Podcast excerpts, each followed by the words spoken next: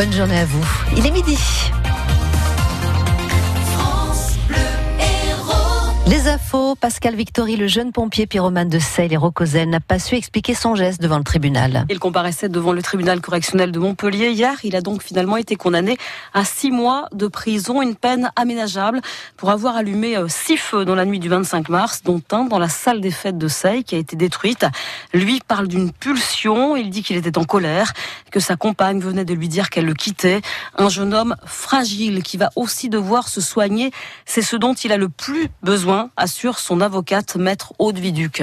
Il n'a pas assisté aux incendies. C'est-à-dire qu'en général, le, pyromane regarde les flammes, etc. Lui, ça pas du tout. On a l'impression, au contraire, qu'il fuyait ça, puisqu'il restait vraiment pas sur les lieux. Euh, et la, téléphonie a permis de déterminer qu'effectivement, il restait pas à attendre. Et que même derrière, euh, qu'il était venu vérifier vraiment que le feu avait bien été éteint, comme si on avait déjà des premiers actes de regret, en fait. Il y a ce qu'il est, la manière dont il est perçu par tout le monde, euh, même par lui-même, parce que lui, il se voit pas faire ça. Donc, mais la réalité, c'est qu'il l'a fait. Il en a conscience puisqu'il a reconnu et dit oui, c'est moi, mais il se voit pas le faire. Et les autres ne le voient pas agir comme ça non plus. Pour eux, ça ne correspond pas à la personnalité de ce garçon. Les précautions qu'il a pris entre guillemets, euh, qui étaient des précautions faites en plus sur le vif tout de suite, c'est-à-dire que son premier réflexe, ça a été de vérifier qu'il n'y ait personne, ce qui est quand même euh, assez antinomique avec le fait d'allumer ce, ce feu.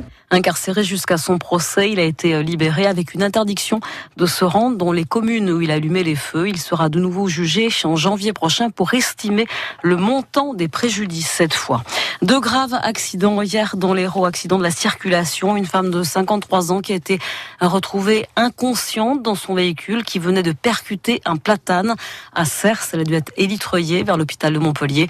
Et puis un autre accident à Saint-Pargoire, un choc frontal violent entre deux voitures et les deux conducteurs, une femme et un homme coincés dans l'habitacle. Ils sont gravement blessés.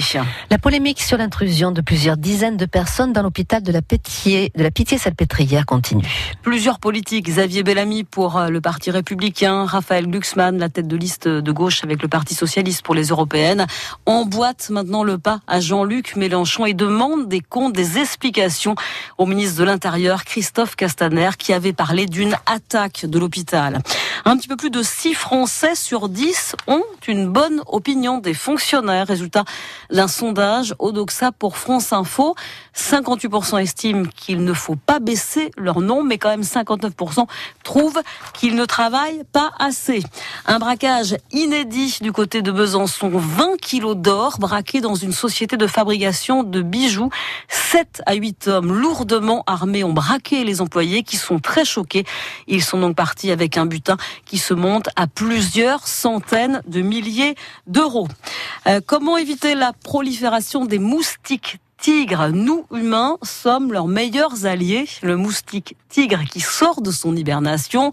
Retrouvez toutes les explications et les conseils de Didier Moulis de l'entente interdépartementale de démoustication. Il était notre invité sur France Bleu Héros. Interview, entretien à retrouver sur francebleu.fr. 3 sur 3, 3 Montpellier-Rennes dans l'équipe de France de foot pour la Coupe du Monde. Valérie Gauvin, Marion Torrent et Sakina Karchaoui, les trois joueuses du MHSC, font partie des 23 sélectionnées. Alors bien sûr, facile de dire aujourd'hui qu'on s'y attendait.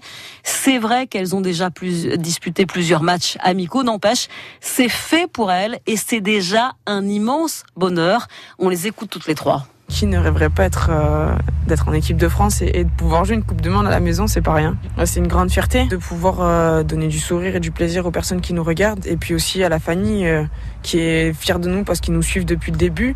C'est magique. Ben, c'est incroyable. La Coupe du Monde en France, je pense qu'on en fera une dans notre carrière pas, de Coupe du Monde, mais en France. Donc euh, c'est vrai que c'est quelque chose de fort, ça être euh, autour de notre public, euh, de nos familles. Donc c'est quelque chose qu'il faut représenter du début à la fin et sans regret. Faire une Coupe du Monde en, plus en France, c'est peut-être le summum d'une carrière et un rêve. On joue au foot avec des objectifs et, et on a envie de les atteindre.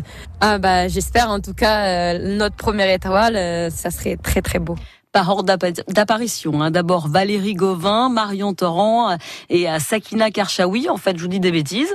Valérie Gauvin, Sakina Karchaoui et Marion Torrent en dernier. Euh, si vous voulez en tout cas voir les trois filles du MHSC qui seront en bleu, et eh bien vous pouvez aller les voir demain à 14h30 à la Mosson. Elles vont disputer leur dernier match de la saison avec le MHSC contre Lille. Les footballeurs bitarois vont disputer ce soir un de leurs derniers matchs de Ligue 2. Ils reçoivent un gros du championnat Brest qui est second et qui vient donc chercher à Béziers son ticket pour la Ligue 1. Match au stade de la Méditerranée à 20h.